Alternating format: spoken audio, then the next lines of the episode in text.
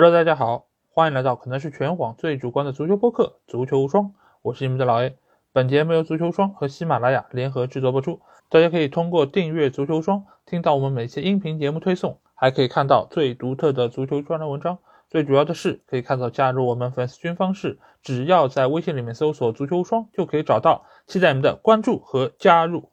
那昨夜今晨。世界杯四分之一决赛，先赛两场啊，两支来自于南美的球队都来到了我们的面前，他们的结果可以说是一喜一忧，但是这个一喜一忧啊，和大家在赛前的预计有非常大的出入。尽管现在有很多马后炮球迷说，哎，我早就不看好巴西了，阿根廷还是那个阿根廷，没球王，永远都是球王。这种样子言论在今天早上可以说是层出不穷。但是我相信，如果把时钟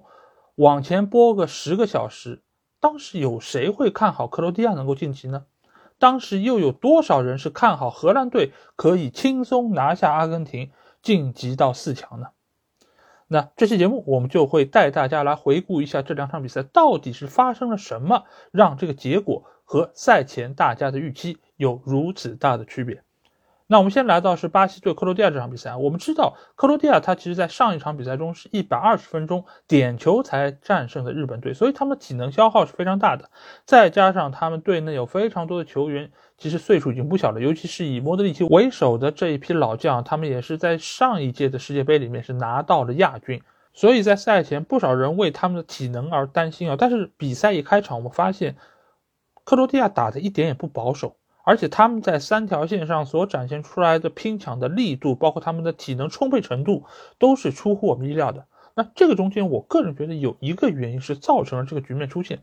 那就是巴西队对于克罗地亚的预估出现了偏差。这个当然是我基于昨天整场比赛看下来之后的一个直观感受啊，那就是巴西队在上半场表现对比他们在下半场以及在加时赛的表现来说，是有比较大程度的疲软的。那这个中间，我个人分析啊，就是巴西队觉得这场比赛拿下克罗地亚应该不会太困难，或者说他们觉得可以有所留力的情况下就战胜克罗地亚。那显然他们对于这个对手是有一点点过于的轻敌了。或许他也和很多球迷一样，觉得这个队伍里面老将这么多，上场比赛又打了一百二十分钟，而且现在克罗地亚他在。各条线上相比于四年之前都有了非常大程度的下降，即便是在四年之前，克罗地亚也并不是一个被大家非常看好的球队。所以从各方各面来说，都觉得这场比赛巴西队拿下是十拿九稳的。所以巴西队在场上你会发现，他们仍然是保有了和上几场比赛一样的这个打法。尤其他们上一场比赛四比一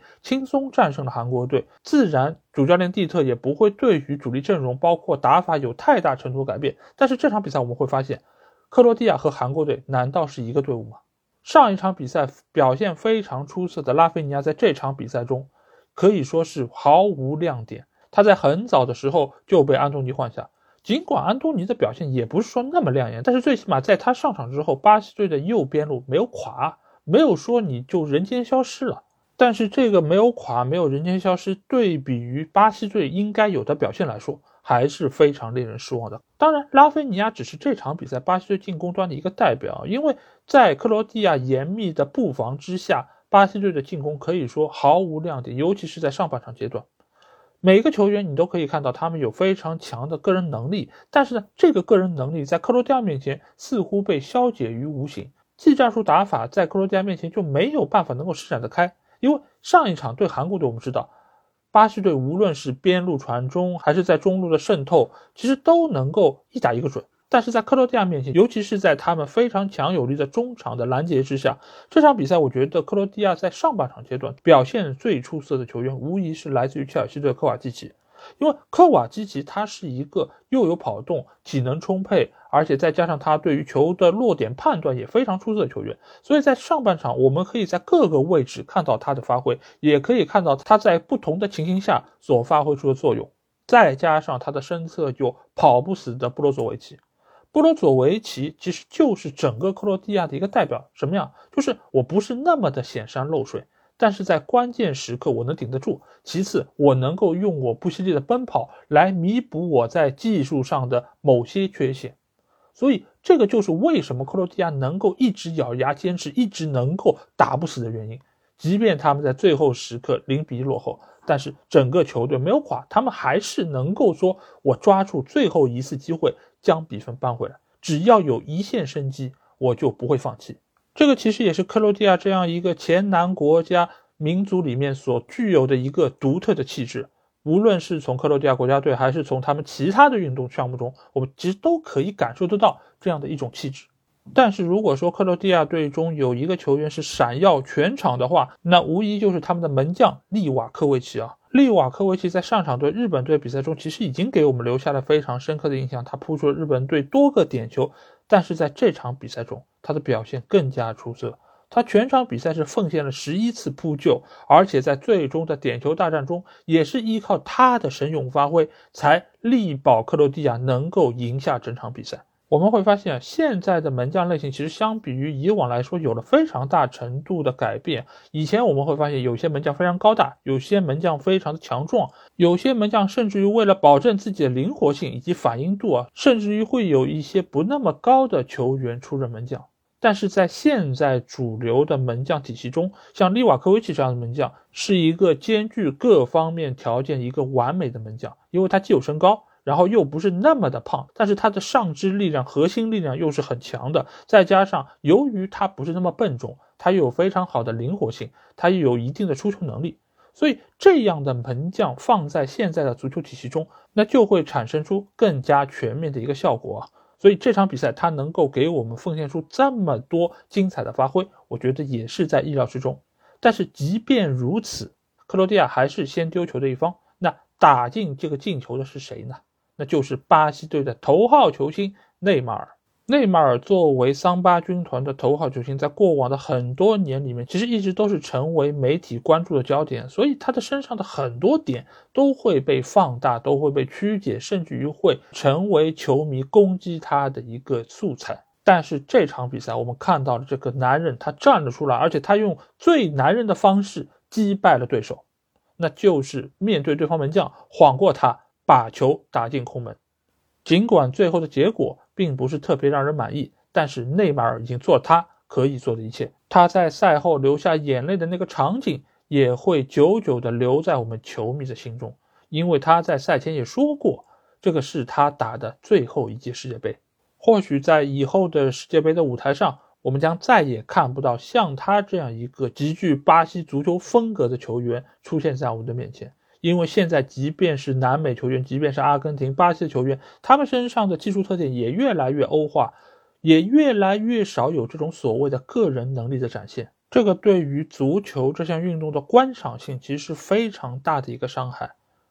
所以在昨天这两场比赛结束之后啊，很多人说，如果阿根廷队被淘汰，那或许对于世界足坛是一个非常大的损失。但是相比来说，我其实更惋惜的是内马尔，他没有办法。再在以后的世界杯舞台上出现，因为他是独特的，他是极具个人魅力的。尽管他身上有很多属于南美球员小聪明、鸡贼，包括有些令人不齿的行为，但是在我心目中，在球场上他就是一个足球精灵，就如同当年小罗给我留下的印象是一样的。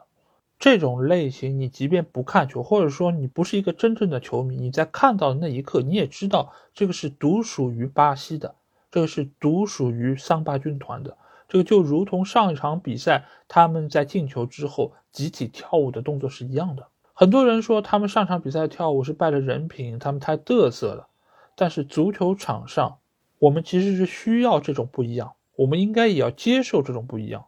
他们用舞蹈来宣泄自身内心的快乐，这有什么不可以呢？这场比赛巴西队没有能够获胜。或许和他们轻敌有一点点关系，但是和他们上一场比赛用什么方式来宣泄自身的快乐，我觉得是没有太多关系的。那就当巴西队在最后时刻体能出现下降的时候，克罗地亚派上他们的高中锋佩特科维奇，用他的高点来冲一下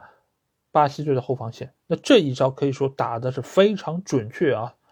而且佩特科维奇上场之后就展现出了自己的能力，拿到了一些机会，尤其是在比赛的最后阶段，他打进那个扳平的进球，这个是克罗地亚这场比赛唯一一次打中门框范围，但是就取得了进球。不得不说，这就是足球。不是更强的球队就能获得胜利，不是拿到机会更多的球队就能获得胜利，往往是挥霍机会更多的球队就会获得失利啊。而且这个球其实是有一点点运气的成分，因为佩德科维奇的射门是打在了马尔基尼奥斯的身上发生了折射，才让阿里松猝不及防。所以在一切偶然因素的叠加之下，我们看到了一场爆冷的比赛。很多人会为巴西队惋惜，会为内马尔惋惜，但是这不正是足球让我们喜欢的部分吗？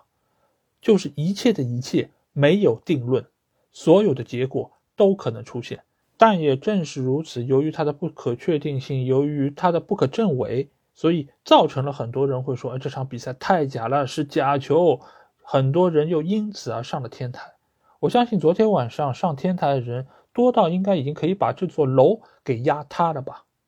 那如果真的是如此，我觉得那可就太好了。最后，我想来说一说罗德里戈先发点球这件事儿啊。这件事儿其实也在赛后引起了很多球迷讨论。他们觉得，为什么要让这么年轻的罗德里戈第一个来罚点球？第一个主罚点球不应该找一个最稳的、最有实力的球员吗？为什么内马尔不来？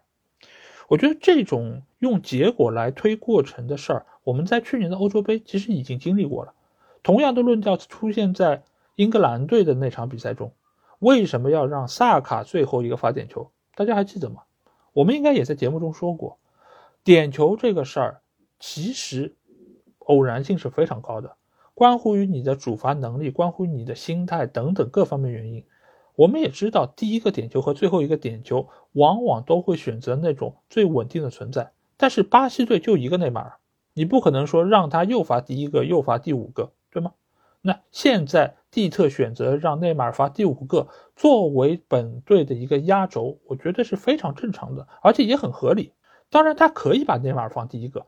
但是显然在队内啊，他们内部也是进行过考量和测试。罗德里戈显然在这个中间点球的命中率是相当高的，所以蒂特也给予他的信任，让他第一个去罚。只是在这种环境之下，你也不清楚年轻球员能不能顶住压力。能不能发挥出自己在训练场上的能力，这个其实就是在赌一把。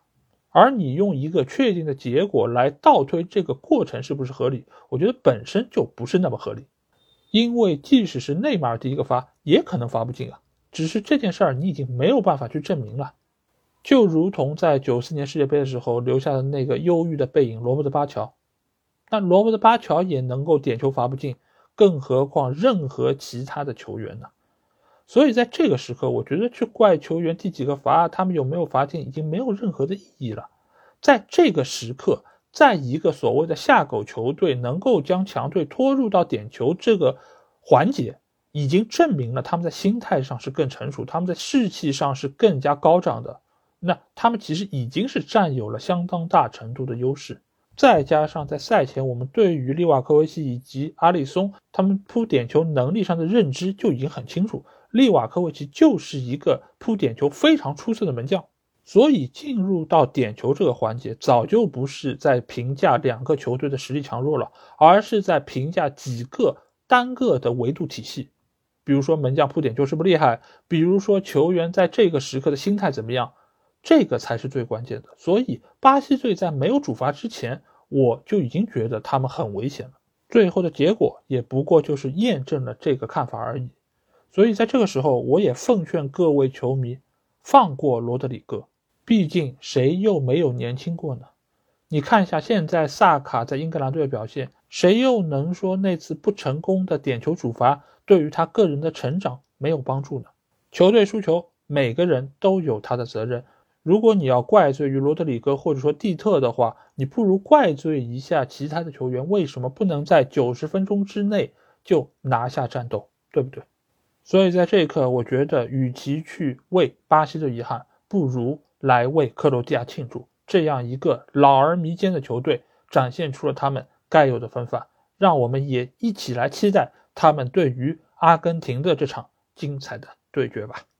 好，那接下去我们来到荷兰队对阿根廷这场比赛啊，在赛前大家都看好的是成衣军团，但是没有想到的是，梅西依靠他个人的能力 carry 整个阿根廷队。晋级到了四强的行列之中，那这场比赛其实从一开始我们就知道。荷兰队是以防守反击为主，而且他的两个边路是非常厉害的，所以阿根廷队对于他们边路两个球员的一个限制是非常有针对性的。而且在整场比赛之中啊，梅西的状态可以说是一如既往的出色，这个也符合我们在赛前对于阿根廷队的预估，就是他们是处在一个低开高走的阶段，随着小组赛第一轮比赛的失利之后的比赛慢慢越打越好。第二场对墨西哥队的胜利，尽管是赢了比赛，但是场面其实并不占优。再到后面的波兰，包括他们在十六进八的比赛中淘汰澳大利亚，其实整个球队的状态你会发现在慢慢的上升，而且梅西的状态非常稳定，一如既往的出色。这场比赛之中，你可以看到阿根廷队打进的第一个进球，完全就是梅西个人能力的体现。因为这场比赛，荷兰队是派了阿克来重点盯防梅西的，所以梅西的身旁一直是有球员的。但是，即便在如此严密盯防的情况下，梅球王还是拿到了属于他机会。他很准确的找到了阿克和布林德中间的一条很窄的缝隙。那个缝隙，说实话，你如果不是很仔细看的话，你甚至看不到这是一个可以传球的点。但是梅西不但看到了，而且他准确的传到了。而且这个球传的力度又是那么的恰到好处，所以给到莫里纳是非常舒服的，这不会给他的停球造成任何额外的负担。所以你会发现他这个带球很丝滑，直接就抹到了对方的禁区之内，起脚射门，将比分改写。那这个进球对于整场比赛走向其实是有非常大的改变啊，因为在比赛一开始我们会发现荷兰队对于阿根廷队的进攻其实是布置了一个非常严密的防守阵型的。一般来说，在后场会有多达六到七个球员来抵御阿根廷队进攻。但是从那一刻开始，荷兰队不得不让自己的球员更多的参与到进攻之中，以期待将比分扳平。所以你看，每一个镜头再切到梅西拿球，荷兰队的防守队员都会比之前更少，从六到七个变成四到五个。当他们零比二落后的情况下，只有两到三个球员来限制阿根廷队进攻。所以荷兰队是一步步被阿根廷队带到沟里去的，也由此催生出了阿根廷队打进的第二个进球，也就是那个点球。那个球其实是有一点点极致的判罚，因为它本身就是在禁区线上被带倒的。但是你会发现，有时候足球就是这样的，它就是会被一些很极致的事件改变最终的结果。包括像梅西那个传球，他也很极致，他的脚但凡抖一点点，没有传准。这个进攻就没了，这个进球就没了。而那个点球的判罚，他只要但凡再往外出来三十公分，那可能就不是一个点球。那荷兰队在那一刻也只落后一个球，对于他们在心态上，包括他们在后期的进攻的激进程度上，其实都会有很大的改变。但是在那一刻，阿根廷队已经取得了两球领先，对于荷兰队来说，老帅范加尔不得不放手一搏，因为如果这时候再保守，已经没有任何意义了。所以他派上了高中锋韦格霍斯特。韦格霍斯特，我们知道，尽管他以前在德甲的时候是大杀，是一个神锋，他能够进非常多的球，在狼堡的时候，但是近几年他的表现可以说是有非常明显的下滑，尤其是加入到伯恩利的那半年，其实根本没有展现出一个前锋球员该有的潜质。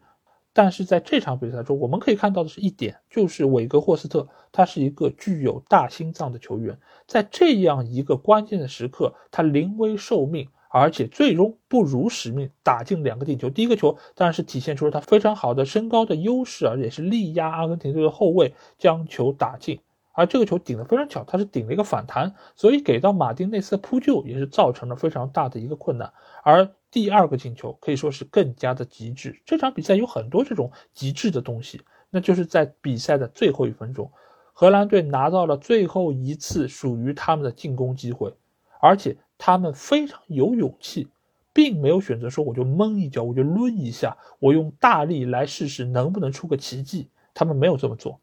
而是打了一个非常精妙的任意球配合，这个任意球配合，大家如果有印象的话，最著名的一个代表是什么？就是九八年世界杯阿根廷队打英格兰队的那个任意球，就是我佯装要直接射门，但是呢，我却把球传给禁区之内的另外一个球员，依靠他的个人能力把球打进。而且韦格霍斯的这个进球和萨内蒂的那个进球是一样的，都是用自己的左脚把球打进了球门。荷兰人用一个阿根廷人曾经用过的方式将比分扳平。某种程度上，这也是一个冥冥之中的决定啊！而且大家不要忘记，萨内蒂打进的那个进球，也是将比分打成了二比二。更加巧合的是，那场比赛也是打到了点球大战，最终获胜的也是阿根廷人。而且我要是没记错的话，在那一次的点球大战中，阿根廷队的门将罗阿也是扑出了两个点球。和这场比赛的马丁内斯是一模一样的，而且还有一个非常有意思的点啊，就是在九八年的那届杯赛上，阿根廷队是被谁淘汰的？就是被荷兰队淘汰的呀，而且同样也是四分之一决赛，被博卡普那个非常标志性的外脚背撩射一剑封喉。而且参与了那场比赛的队员中，也有现在坐在荷兰队助教席上的老布林德。所以，阿根廷队和荷兰队比赛从来就不缺乏故事，而且在很多的细节方面都有雷同和相似的地方。所以，不得不说啊，足球为什么会是这么一个神奇的运动？因为它在展现出这么多不确定性和意外的同时，还能让你看到很多轮回的东西。那这场比赛，阿根廷队胜利也算是某种程度上报了二十四年之前。被荷兰队淘汰出局的一箭之仇，那在看台上的巴蒂斯图塔等等这些一众老将啊，估计也能够觉得今天是扬眉吐气的一天。好，那这就是这期节目的主要内容啊。如果你听了我节目，有什么话想对我说，欢迎在我们的评论区留言。如果想要和我直接交流畅聊世界杯的话，也可以来加我们的群，只要在微信里面搜索“足球无双”就可以找到，期待你们的关注和加入。那今天晚上还有另外两场四分之一决赛的比赛在等待着我们，不知道到时候是不是也会有冷门诞生呢？那我们节目也会持续关注。好，那这期节目就到这儿，我们明天的无双短片节目再见吧，大家拜拜。